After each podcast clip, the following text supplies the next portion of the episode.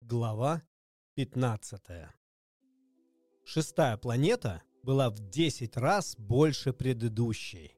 На ней жил старик, который писал толстенные книги. Смотрите-ка, вот прибыл путешественник. Воскликнул он, заметив маленького принца.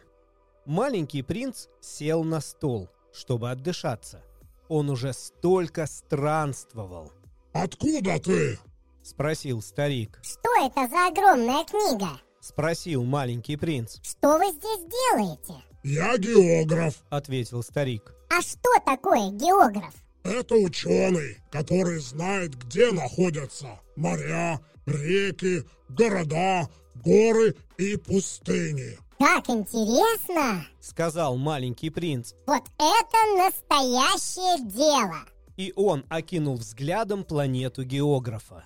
Никогда еще он не видел такой величественной планеты, Ваша планета очень красивая.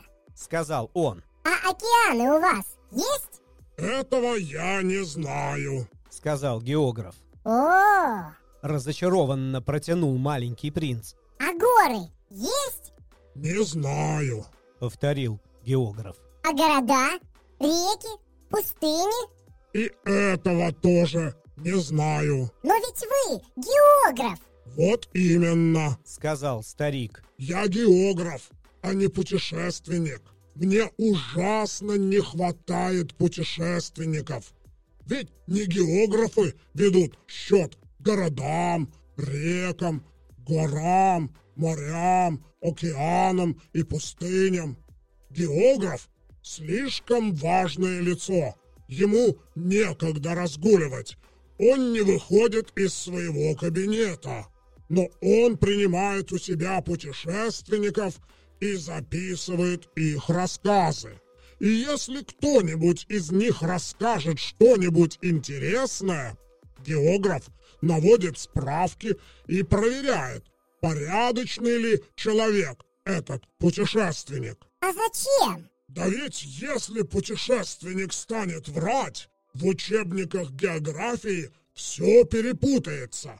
И если он выпивает лишнее, тоже беда. А почему? Потому что у пьяниц двоится в глазах. И там, где на самом деле одна гора, географ отметит две. Я знал одного человека. Из него вышел бы плохой путешественник. сказал маленький принц. Очень возможно. Так вот, если окажется, что путешественник человек порядочный, тогда проверяют его открытие. Как проверяют?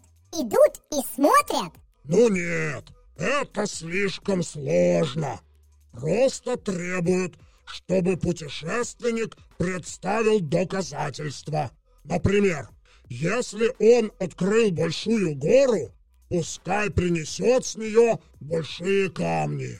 Географ вдруг разволновался. Но ты ведь и сам путешественник. Ты явился издалека. Расскажи мне о своей планете. И он раскрыл толстенную книгу и очинил карандаш. Рассказы путешественников сначала записывают карандашом. И только после того, как путешественник представит доказательства, можно записать его рассказ чернилами, Слушаю тебя. сказал географ. Ну, у меня там не так уж и интересно. Промолвил маленький принц. У меня все очень маленькое. Есть три вулкана, два действуют, а один давно потух. Но мало ли, что может случиться. Да, все может случиться. Подтвердил географ. Потом у меня есть цветок. Цветы мы не отмечаем, Сказал географ. Почему? Это ведь самое красивое. потому что цветы эфемерны. Как это? Эфемерный. Книги по географии – самые драгоценные книги на свете.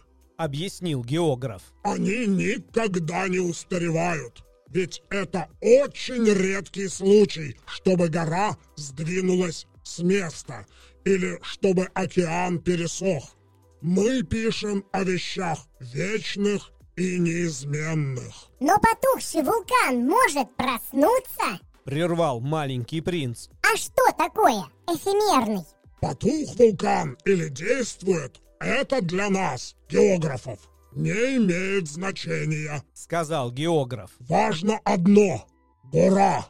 Она не меняется. А что такое эфемерный? Спросил маленький принц. Ведь раз задав вопрос, он не отступался, пока не получал ответа. Это значит тот, что скоро должен исчезнуть. И мой цветок должен скоро исчезнуть? Разумеется, Моя краса и радость недолговечна, Сказал себе маленький принц. и ей нечем защищаться от мира. У нее только и есть, что четыре шипа.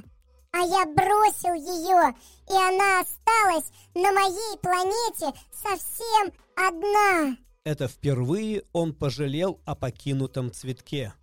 Но мужество тотчас вернулось к нему. Куда вы посоветуете мне отправиться? Спросил он географа. посети планету Земля. Отвечал географ. У нее неплохая репутация. И маленький принц пустился в путь. Но мысли его были о покинутом цветке.